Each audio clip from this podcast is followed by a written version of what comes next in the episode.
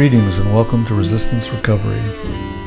Resistance Recovery is dedicated to the exploration of any and all topics related to recovery, spirituality, and culture. Join us as we interview thought leaders working at the edges of cultural transformation. My name is Piers Kaniuka, and I'll be your host.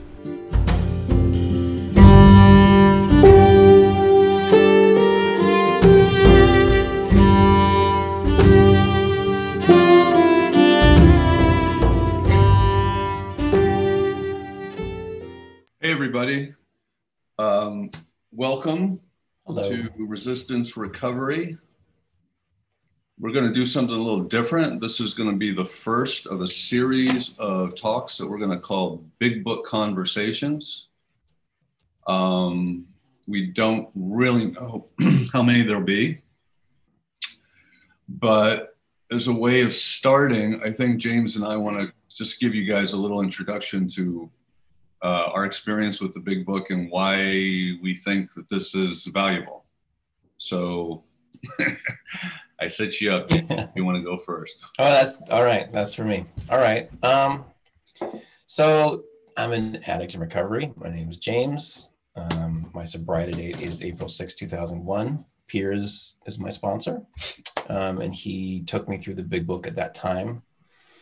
Big book of AA, like for me, for like for a lot of people, is a really significant part of my recovery. Um, and the experiences I have with that book and the relationship that I have with that book um, over the last almost 20 years, pretty close to 20 years, um, has been, well, it's been all over the place, but it's been significant.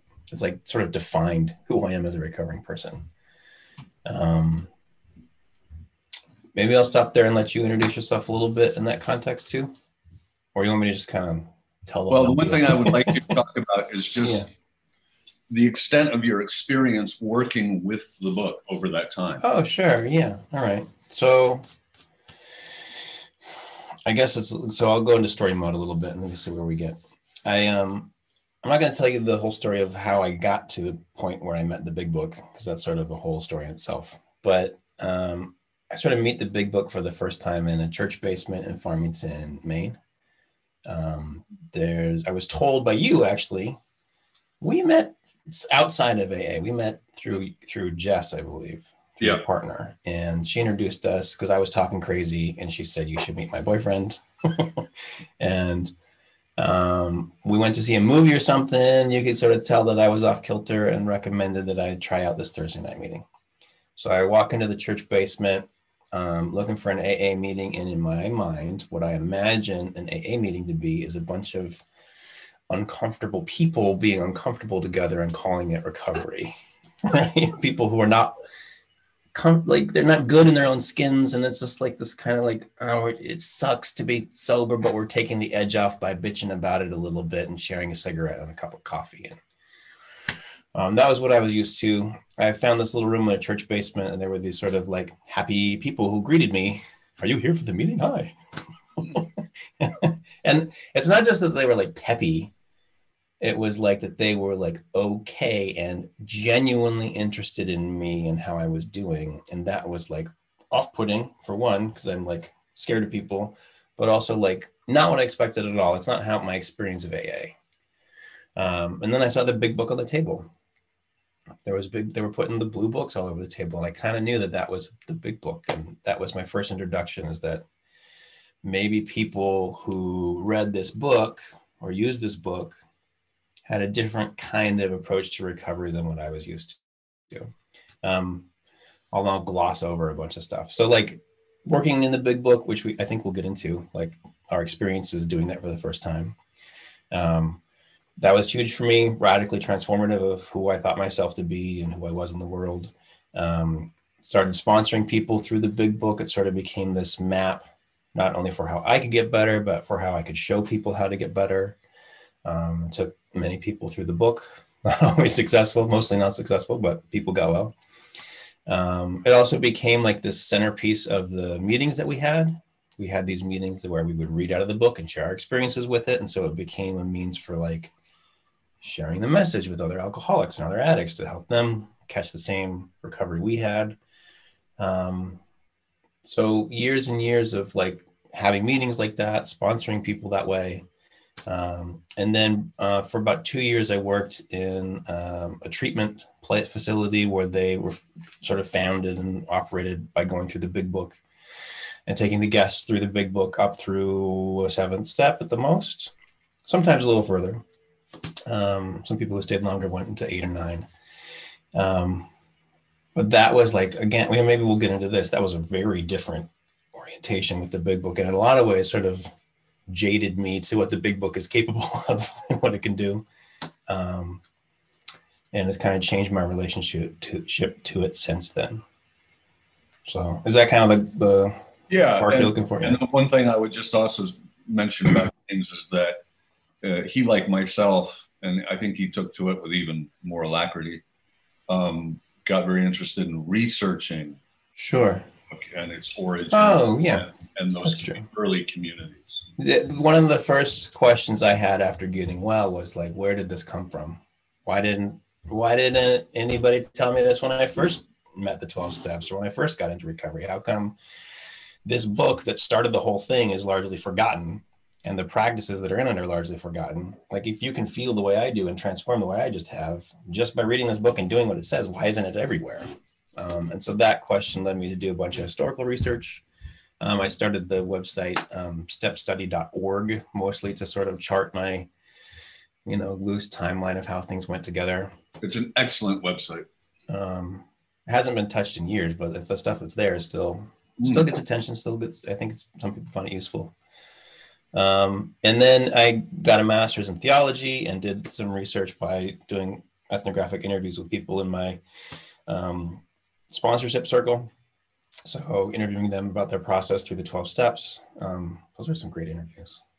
Uh, and then so I wrote a master's thesis about that in my PhD program now. Um, I've researched recovery writing, so I've interviewed a, a, broad range of people in recovery in different fellowships and talked about how they write in relationship to their recovery. A lot of those people were big book folks, and so they talked about they're actually remarkably very different ideas of how to use the big book and implement it in their writing practices and in their recovery. Um, so yeah, I have kind of a broad perspective on how that works as well. Yeah, and that's that's why I think I'd rather be talking to you about this than anybody. In fact, I know I would. So you know, James is great researcher, fascinating with writing. Um, we're both um, addicted to reading, so it's kind of perfect. Yeah. So just real quick about me, um, I've been in rec- well, my sobriety dates like 26 years ago. Um, I don't think I was into recovery until I met the big book. And, you know, my story is not unlike James's in that I caught fire, became fascinated, started doing research, went and studied theology just like he did, got a master's in it. Um, my time in seminary was more informed by my big book experience, my step experience, than my seminary experience informed my step experience, meaning that's how powerful my step experience was.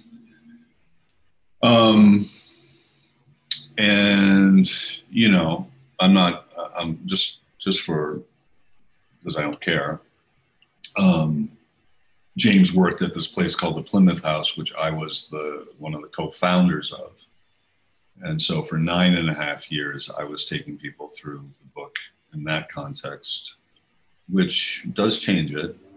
Um, and then for the last five years or so, I've been doing something similar. So I've got around 15 years of like intensively working with groups of people in the big book.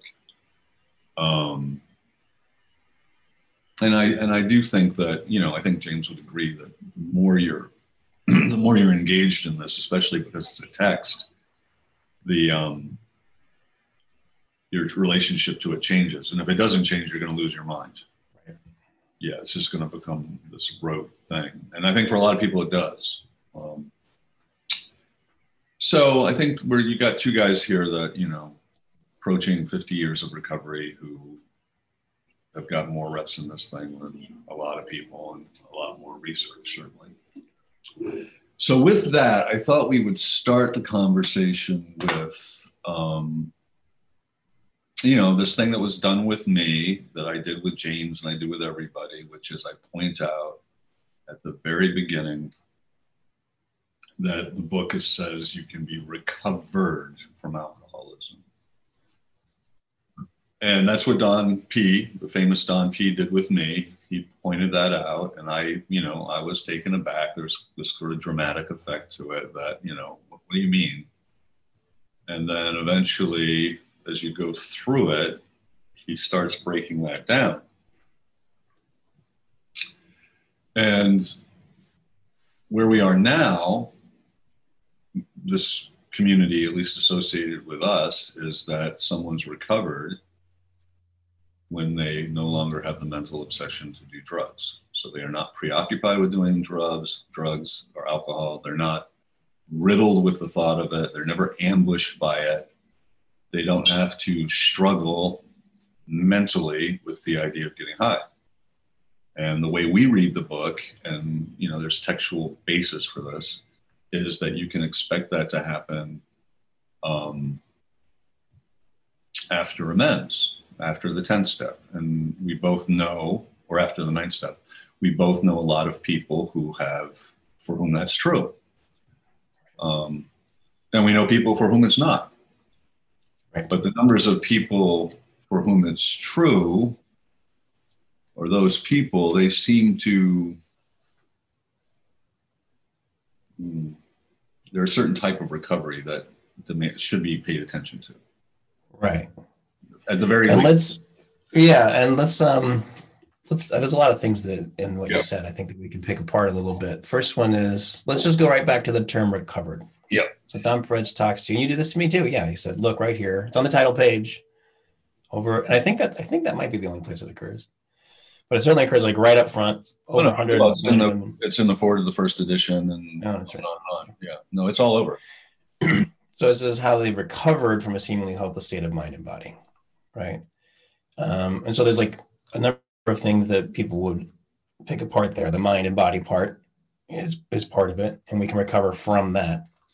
Um, but the way it was presented to me, and I probably do too, is that recovered has this sort of weight and significance that's different from what people say when they say, I'm recovering, I'm a recovering drug addict, or I'm in recovery from X or Y addiction um, because and and so this is part of the difference of what I was experiencing when I first walked in the church basement and saw that people were different from what I was used to. Um, and this is kind of a broad generalization, but like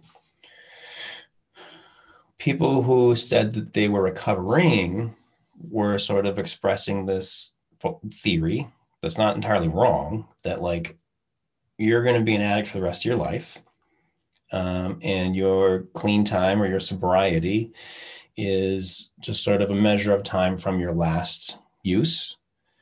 And that that time is sort of filled with the kind of struggles that go along with not having the thing that makes you feel really good and you're addicted to. Um, and so ideally over time it gets easier and the problems that go along with sober life get a little easier or you get your bumps and bruises and get used to it and you just kind of go on going on um, a lot of people would phrase that more positively than I just have, but that was like the emotional feeling I got from it as a newcomer. Like, oh, really? You're 30 years sober and you're miserable and you're complaining about it in a meeting? Uh, that doesn't seem that attractive to me, but I guess this is what we do. This is what, this is the best we can hope for. Is a sort of like, life always sucks, but at least we're sober here together, right? Um, and there's that kind of and NA for sure there was this camaraderie around that. Like we're here toughing it out together and loving each other and right, giving hugs and saying a prayer. Um, so that the, the recovering had all that kind of connotation for me. So when you said recovered, it was like, well, what? I can't. There's a, there's a, like a two levels of like cognitive problem. They're like, wait a minute, I'm always going to be an addict, right? I'm always going to be, I can't ever use again, right?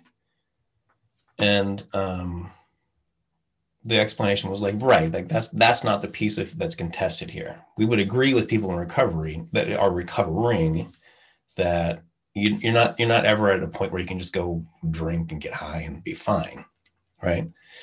but it's the recovering from the piece that can be different is your mental state within recovery. that was the piece that really spoke to me. Right. Um, yeah. So that's what you know they're talking about when they talk about a psychic change that you will no longer have the obsession to do drugs. And then later in the book, both in the 10 step and in the 12 step, it talks about being able to go where anyone else can go, provided your motivations are right. You're not avoiding temptation. It's, language is quite strong. Instead, the problem has been removed. You know, the suggestion is that the problem in your mind is removed, um, but the problem in the body isn't removed. Right. So just for the audience, I think at some point, you know, we'll have to dedicate maybe an episode to talking about anomalies. Um, Talking about what? Sorry. sorry. anomalies, Oh, yeah. You know, where this doesn't seem to be apply. Um, but let's we'll postpone that. But just for the audience to know that we're aware that there are outlying phenomena around all this stuff. Right. Um, yeah, and so you know, with Don Pritz, he says he says to me that you know I'm not crazy. I'm just suffering from untreated alcoholism. Mhm.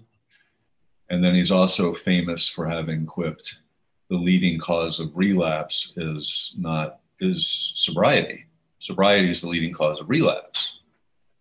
And so you know, to hear these things and then to be coming out of a culture that's both a, a, a AA NA culture, but also a um, clinical culture that says that, you know, she has good sobriety or he's got 30 years of sobriety. Mm-hmm. You know, right there, there's this tension that even the 12 steppers I know don't really make much of that because you're not really defining recovery versus sobriety and you're leaving it out there that you know we're trying to achieve sobriety as though the first step read we admitted we were powerless over alcohol therefore our lives had become unmanageable as opposed to and our lives have become unmanageable meaning if the reason my life's unmanageable is vodka then the solution to that is to put down the vodka right?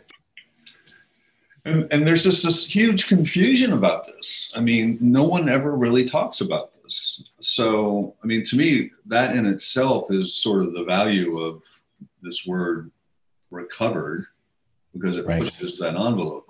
little bit. Right. And I think you're doing similar work when you're making this distinction between re- recovery and sobriety. It's sort of pointing to the same difference, Yeah. right?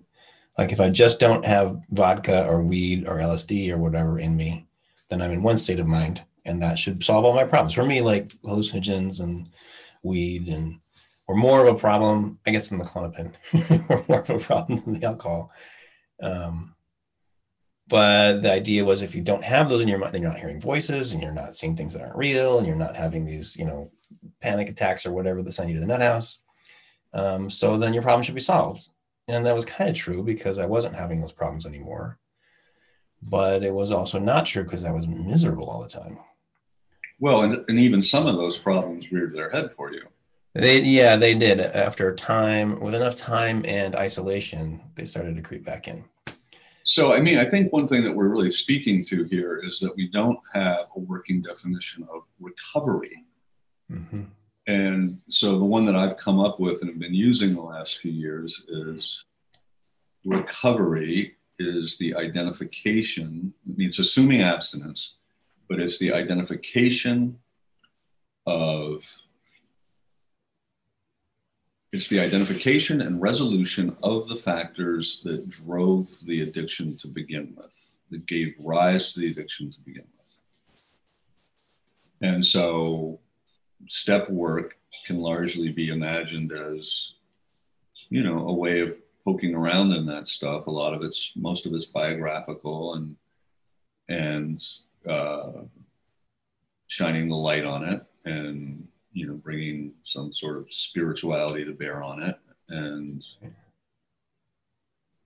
sharing it, going public with it. Um, and it has this profound healing effect. Right? Um, yeah, it's interesting. The, it's an interesting definition. I think the place where it it, it starts to like um, kind of come into conflict with traditional big book thinking is right where you say that there's you assume a cause for addiction mm-hmm. which in 12 step recovery circles generally addiction is taken as like a base fact you're born this way probably or it's just in your soul or it's just you know, it might be it might be in your body in a way we haven't fully discovered um, but it's it's not um, it's not subject to cause somehow. Well, right? no, I mean, and I would say if you got more purely big book, they're going to be pointing to selfishness. So right. you unpack that, then the addict or the alcoholic is somehow selfish in a usually doesn't really say we're more selfish, but it suggests it. It suggests that we're we're we've given ourselves over to a it's the self-will run riot. It's yeah sort of like everybody's got this but yeah it's a human condition but we have it in some different way. Yeah. Um well the thing about the word recovered that is so interesting is that outside of the big book you never would see it anywhere. So you know it's it's a taboo term really in a way in in a lot of 12 step meetings for sure. fellowships. And it would never ever ever ever ever come up in a clinical setting or an academic setting. Right. Um, and so i mean i think there's something there that is this because well i think there's a bunch of reasons but is this because we're talking about something that's essentially spiritual and that that's not the there's a sort of well there's a taboo against that in clinical circles right um and on a more cynical level is telling people that they have a chronically relapsing brain disease far more lucrative for drug companies and treatment centers right. and everything else than the idea that no, you can actually get to a place where you walk away from a 20 year drug and alcohol addiction and are functional. Right. Meaning for them, it's sort of like if you have the right combination of chemicals going on in your brain, then all of a sudden you. Oh, no, no, no. You're saying that they can't conceive of an actual recovery. No, they can't conceive of right. it. Instead, right, you. you. know, so if you tell me I have a chronically relapsing brain disease and you tell my parents that, you tell my yeah. spouse that, and you tell me that enough, well, I'm going to conclude I have a chronically relapsing brain disease. And so the next time I relapse, it should be it's expected. Right. So that's how low, we're lowering the bar on what's possible for an addict. Right. Right, for sure. Whereas the term recovered from hopeless state of mind and body suggests that a very different kind of sobriety experience is possible. Yeah, then I would say it's just a recovery. Right. Yeah. The recovery is actually possible. Right. And that means that you're not you're not as Bob Olson once said, you don't have to spend your life huddled in fear and fellowship. And that you can be functional and you yeah. um, you can go anywhere. You can have a full life. Right. Now you're hearing a lot of out of the clinical world people talking about there's these gold standards of treatment and such. Um, but you don't really hear people talk about well, what would the gold standard of recovery be? Right. And, and I think this is, you know, and, and for some people, this or this should be looked at as a possible. I don't know. It's just like. Yeah, I mean, I think you're right that like it doesn't fit in. Go ahead. Okay. that's the that's the nature of Zoom right there. I think this is uh you're right that like the the kind of recovery we're experiencing where um you're feel sort of fundamentally transformed in your relationship to the rest of the world and the kinds of problems and anxieties that fueled sobriety before are just kind of resolved. You're different in the way you do anger, in the way you do fear. Your sex life becomes different. Um, and you uh, have a different relationship to your past. Um, the things you are, the sort of guilt you're carrying around, you've sort of been able to address in a number of different ways.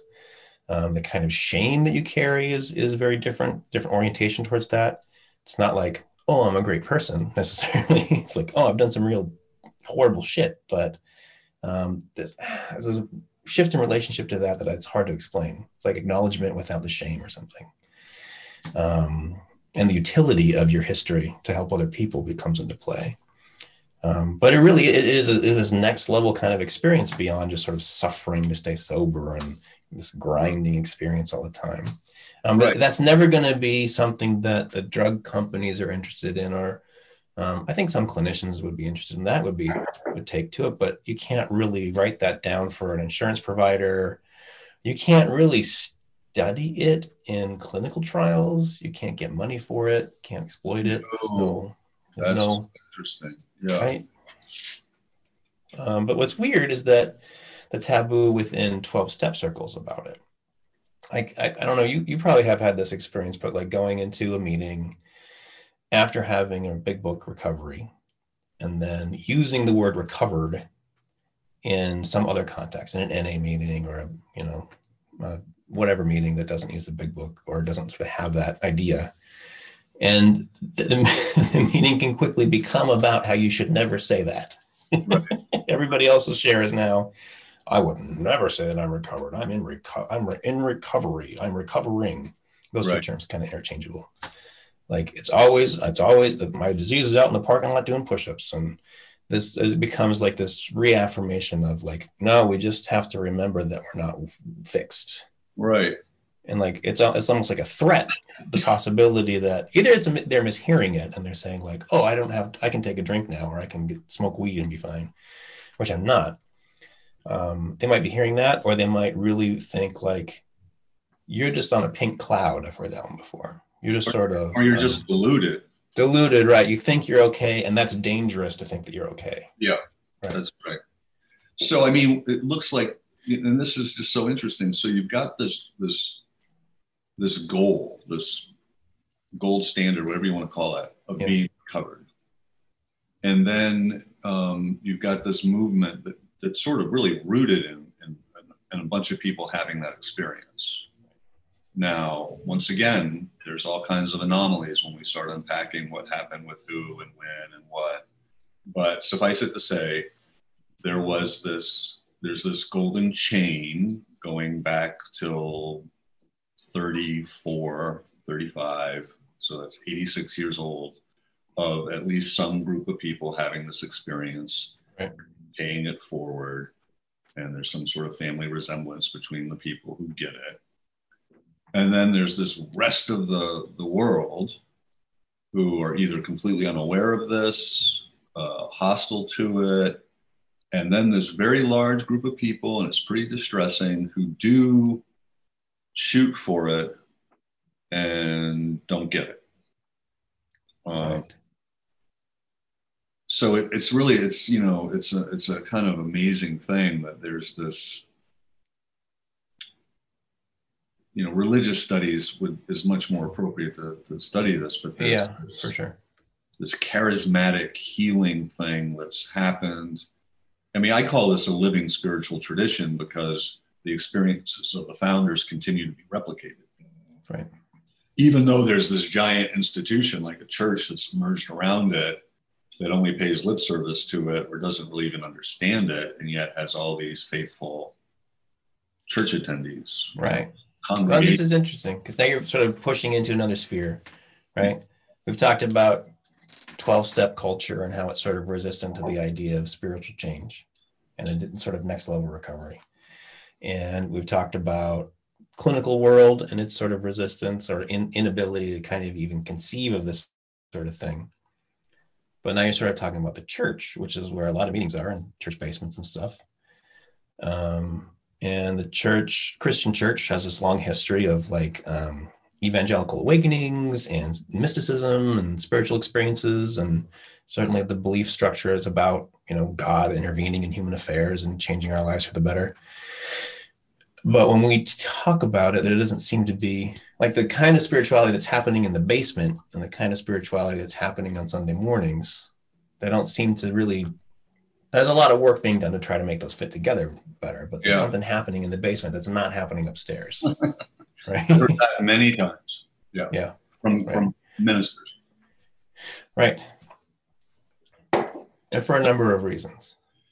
So, you know, in preparation for this talk, one of the things I did was, you know, and we're probably going to reference this a bunch, is there's this this monster called Writing the Big Book. That's how big it is. Yeah. And um, one of uh, this is by a guy who's trained archivist. Is that right? I can't remember. Yeah. William William Schaberg, Schaberg. And um, what he points out early in the book is unlike a lot of spiritual movements, AA is super, super well documented and not very well old. So, not very old. So, we have all these archives. We really, if you get into it, you can really find out what happened on what day.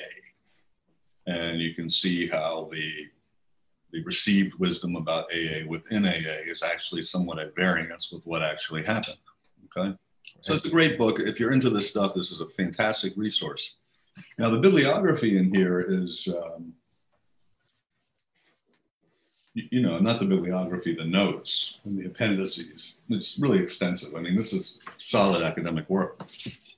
Nowhere in the index is the word recovered nowhere does this issue of recovered come up for this guy. So, I mean, that strongly suggests, given how thorough he is, that this recovered recovering thing wasn't going on. This this Yeah. debate when Right. was started. Right. And so Bill was able to write a book that referenced being recovered, reference having a psychic change, reference to being, um, you know, able to go anywhere anybody else can go. Um, we aren't fighting it, neither are we avoiding temptation. All this stuff. He was able to write this, and he had no he had no scruples about the way medical people were going to respond to it. Right. If anything, he had the support of his doctor at Towns, Dr. Silkworth, who was like, "This is great, and you got to write about it, and this is the thing." Yep. He had that support, and then he had his, you know, his wing of the Oxford group in Akron that was doing this, and then he had his little group of people in New York, and And then later, Harry Tiebout, the psychiatrist who was helping him, also was super like. he- There wasn't this kind of conflict between these different models that we're talking about. right. He could go to the church, and then he could go to a psychiatrist, then he could go to his doctor, and they were all on board. That's right. Yeah. So recovering and recovered as the antidote to that can only arise later out of a historical process that starts with, um, I think, I think in, in New York where not everybody likes the God stuff. And not everybody wants to even have the big book say anything about God. And Oh, people yeah. don't want to get into the steps or all that because it's too too Oxford groupy, and those people are wingnuts. And um, you know, I mean, my just- read of it is around 1940, 41, Mhm. for several historical reasons, AA mushrooms across the country. Right. Now you have rapid growth. Yeah, and you have the discovery, which was a discovery that many people could stay sober Right. through religious attendance to meetings. Right. And Show up at the meeting, you can stay sober, and that's what it becomes about. so then it's just don't drink, go to meetings, ask for help, 90 and 90, yada, yada, yada. And the people that were trying to have fidelity to this become an ever shrinking minority. Right. And I think you see this like in Ernie Kay's Not God book, because he kind of reflects this sentiment that the people, he'll call them the Akron Genesis. So these are the, the remnants of the Oxford group that broke off. And Yep. He kind of turns them into fanatics or they're excessive or Right. they're they're fundamentalist or something along those lines. So it's all pejorative. Right. Um, I mean, you can understand that perspective, right? And I, people, if you come into 12 step recovery like I did and don't do any of the 12 steps like I did, and you're just staying sober and you're miserable, but you figure, well, that's sobriety. It's not going to be, you know, fireworks every day. Yeah, you might uh, say that's life. That's life. That's yeah. just how life goes. Right. Then somebody comes along and says, you're doing it wrong. you yeah. need to come to the spirituality and da da da. That's how, that's not going to, that doesn't have an appeal um, if you're newly if you're comfortable within the the level of sobriety that you've got it only becomes appealing when you hit some crisis in that that sobriety and are desperate for something more. That's right. Hmm. that's right. And and even if, if the person let's assume the person carrying this message is two years into recovery and they're not strident at all. Let's just say yeah. they just kind of went through this transformation right before the meeting's eyes and nobody can really well you can doubt it and doubt it but as the years goes by you can't doubt it right. and you're either going to have to explore what they're doing or take an even harder stand against what they are right or just do something that you don't you just avoid it you just don't really deal with it right well, that's that weirdo. Right. bracket it off from your own experience. You can say, oh, well, some people, who knows? And because this thing's only 86 years old, you know, you and I are actually, you know, we're, we're very much part of an early history of something. Sure. Right. And it was true for you, but it was truer for me, even though there's only six years different or something that you know when I when I started doing this um, in Maine, there was nobody doing this. And I'm sure there's right. viewers that are going to be really offended by that. but um, it was, you know, if you talk God, Big Book, amends, recovered, all that, you would you would you you just would arouse uh, antipathy and here we are all these years later and you know that's changed to some degree um, it's changed quite a bit actually. But it's also created another whole nother set of issues in its wake. Yeah. Which i think we should probably dive into. Yeah. At some point. Maybe now. Maybe that's at the transition. Well i think the one thing that's behind recovered that, that we might want to talk about is the whole notion of a dry drunk. Right. So the implication when, P says the leading cause of relapse is the sobriety is that sobriety, mere sobriety, is to be in dry drunk territory. So that seems to be the dance partner with recovered.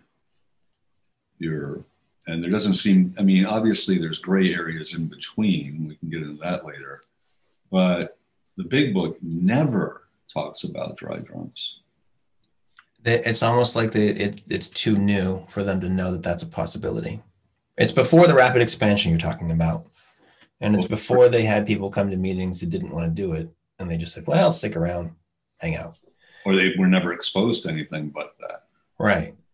Um, and, and yet, yeah. I would say, my experience professionally, the dry drunk is that's the larger issue. Right. That the dry drunk thing is either going to lead to relapse or give rise to other process addictions or you know mental emotional disorders um, and all that goes with that in terms of relationships and dysfunctionality. Right. And that many many many maybe i would say a majority of the people i've worked with in all those years are people that have gotten sober for X amount of time, went into this dry drunk territory and relapsed and back and forth, back and forth. Right. And I would say a, a, a large majority of those people, well, a majority anyway, weren't aware that that's what was actually happening to them. Right. Yeah, you don't have, they don't have, uh, it was certainly when I went to that meeting and listened to the to the text being read and people share about their experiences, and when you walked me through those pieces of it, it was like something being named that I didn't know could exist.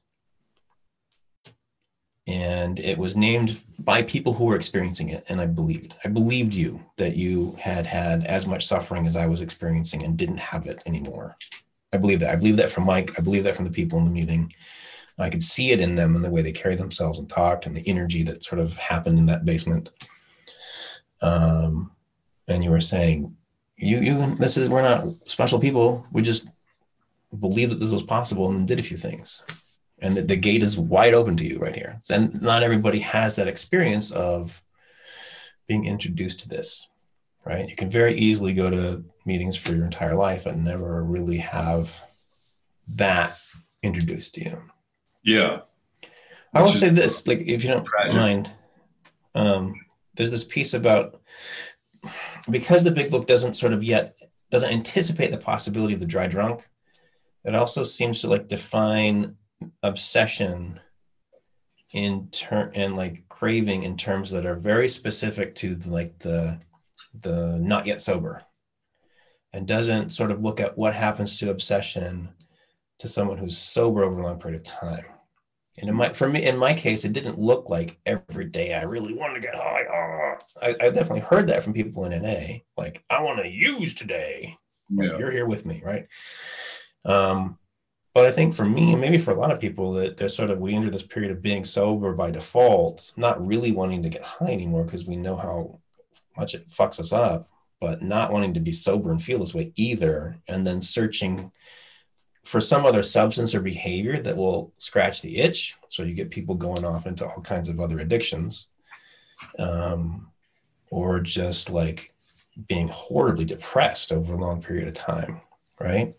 Or some combination of both, like p- these fits of depression followed by like wild affairs or something, or um, spending a bunch of money at the casino or whatever it is, like um, eating in a certain way compulsively.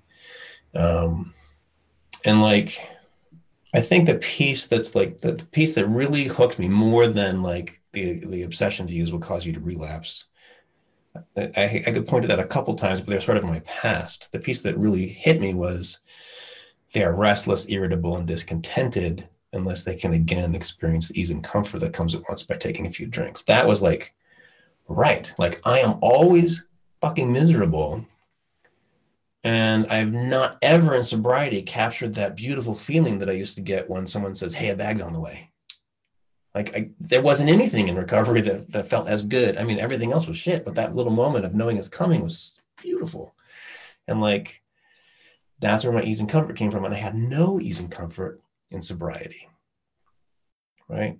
And so that was what was spoke to me. It wasn't like you're always relapsing because you can't get this thing um, I know that speaks to a lot of people who are in that condition, but for those of us that can move into dry drunk for years, it's not so much like the present specter of like relapse, which is still there. We just don't know it. But it's this like suffering that has no antidote over years and years and years and years, no little moments of relief, right? And the yeah. promise of a, of a recovery where you just sort of live in a state of relief is like shocking. Right. And to experience that where the relief is actually becomes more of the norm than the misery. Right. Right. Um, yeah. So the book does sort of point at a dry drunk in that place you just mentioned, which we'll probably yeah. end up talking about a lot. We right. call that RID, restless, irritable, and discontent. And it's it's just such a God, if you don't, you know, if you don't you don't read till page one, if you don't read the doctor's opinion, you, you miss that paragraph, which you know is as important as anything in the book. Yeah. And it doesn't say some alcoholics are restless, irritable, and discontent. It really is suggesting that alcoholics as a class are restless, irritable, discontent unless they can then have the ease and comfort. Um, it also makes reference to what I, I, think it's making reference to a dry drunk way back in um, uh, I think it's page 152. Um, it's a vision for you. Now and then, a serious drinker yeah. being dry, dry, he says, at the moment. I don't miss it at all. Feel better, work better, having a better time. As ex problem drinkers, we smile at such a sally. We know our friend is like a boy whistling in the dark to keep up his spirits. He fools himself. Inwardly, he would give anything to take a half dozen drinks and get away with it. Right. So there is some awareness, but it doesn't get fleshed out, and you get you're left with the impression that they weren't whatever the fellowship was between 35 and 39, they weren't spending a lot of time debating doing the 12 steps or just staying sober or and there was it was all that just wasn't there. Right. It hadn't come onto the scene yet really no but i think um just with the time we have maybe for the sake of our audience we might want to talk about our own experience of being a dry drunk because one of the things that really hooked me was when Don P described his own experience being dry. What he said was he would sometimes, you know, get to feeling really sorry for himself and go to a meeting and and seeking relief and fellowship. And then he would get there and he would feel like nobody liked him and that everybody was judging him. And, and mm-hmm. now suddenly he can read people's minds and that's all bad. And he's watching the clock and he, he went there looking for relief and now he can't wait for the thing to be over so he can leave. You know, you're uncomfortable alone, you're uncomfortable with people. Um, that that nailed me. Yeah. That nailed me. There was this like self-consciousness and awkwardness that was pretty much there all the time. Yeah. It's a constant base state of worrying about how people are perceiving me and feeling like hungry for something that I don't know what it is. And like this is sort of relentless grind of thoughts that's like a like a rat running circles around your head, scratching at the walls. There's um I think you I think the piece of like self-obsession, like the constant the, the thoughts are always going inward in ways that um I wouldn't have ever noticed until I had been out of it and could look back right? It's only really post step experience that I can look back on this kind of thinking and realize it was just this like everything. There wasn't like really an outside world. It was just like things that were affecting me and things that were perceiving me and um, this constant discomfort about who I was and how I felt, and which could actually be like the, the preoccupation with how I'm feeling and how to make it different could actually be the cause of the suffering, right? But there's no insight on that. There's just like waking up in the morning, wishing I hadn't, flopping onto bed to the coffee pot, having a drink, and then the the thoughts get ripping and roaring, and it's like oh, all the shit that I gotta deal with today, and people I might have to see that I have a you know a relationship with that's not good. um, mostly because my own projections on them that I can't recognize yet, but it's like people hate me, people fucking suck, my job sucks, right. girlfriend sucks, life just sort of sucks. And then I did the same thing with meetings. I would go to them and sort of like what, dump all this stuff on the floor. And then someone else would do the same thing. Right. And that, that was like, I didn't like those people. I didn't want to hang out with those people, but I was, but I was those people, and I didn't like me, and I didn't want to hang out with me either. Yeah, and I mean, you can get some relief with gallows humor, and you can get some yeah. not small relief from eating too much. You can numb yourself out, mm-hmm. smoke, and you can masturbate, and you can do all these things. So, you know, what I see, what I, and you make a very, very, very, very important point that it's very hard to see that stuff as addiction or the profundity of it until you have relief from it. Right. And relief cannot be temporary because that's Ben and Jerry's ice cream. Relief has to be like a stable state that right moves forward with you. Right. Um, what I what I see now, the way I see it now, is when I watch clients, is that this conditioning to, you know, I just use clinical terms now because they actually seem more appropriate. Um, that if you if you have rid, if this is some sort of base state when you're sober, then you're in pain, and because you're in pain, you want relief from the pain. That is a primary drive. In fact, there's it's totally normal. I'm in pain. I need to take care of the pain before I can be a husband or a father or a student or whatever. Sure. And so when you see people get sober, they are so conditioned in that that they use any means at their disposal to try to take the edge off of how they feel, which you know, cigarettes and getting in the front of the lunch line and your chess game and and these these little things that you perseverate on that are going to make you feel a little bit better start becoming really big and important. And they become the source of a lot of conflict if somebody beats you at the chess game or cuts in front of you in the lunch line or bums all your cigarettes and you know this is interesting because is putting how I feel ahead of everything selfish? Well, yeah, you could say that.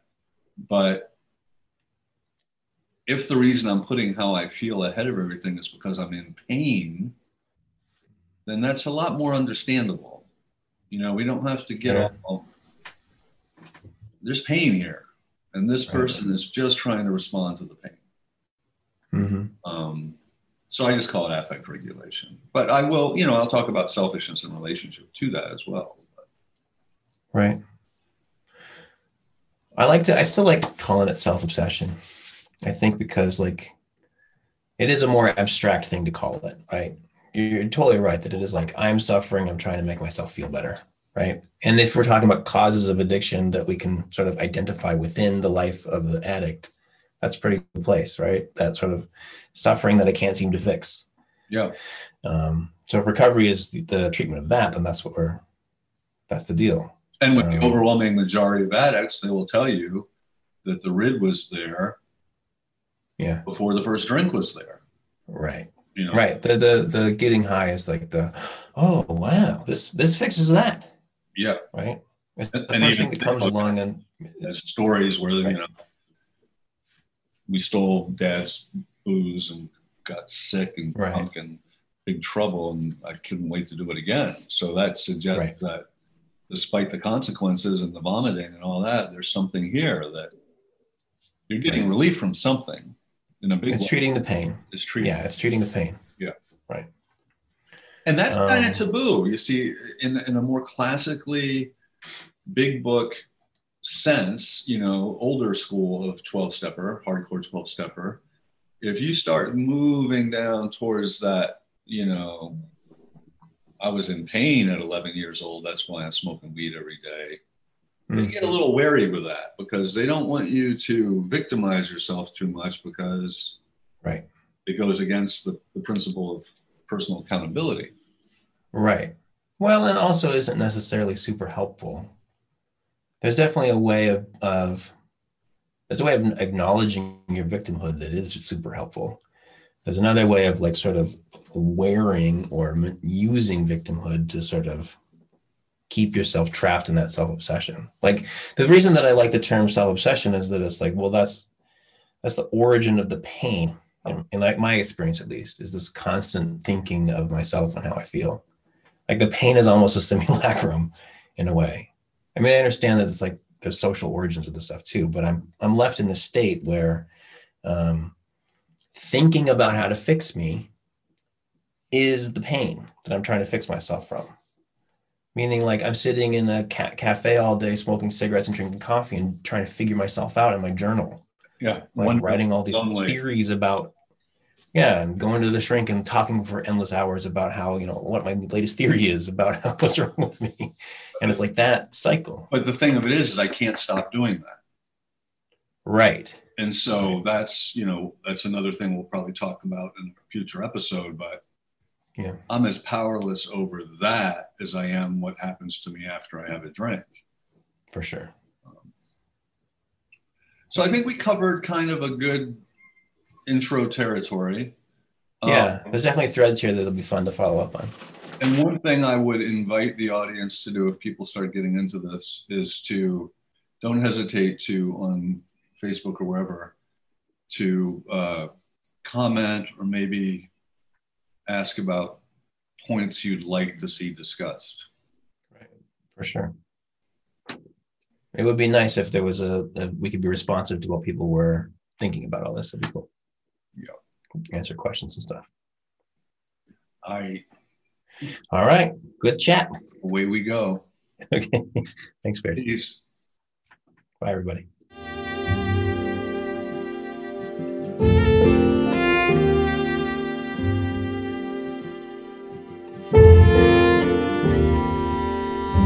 Thank you for joining us.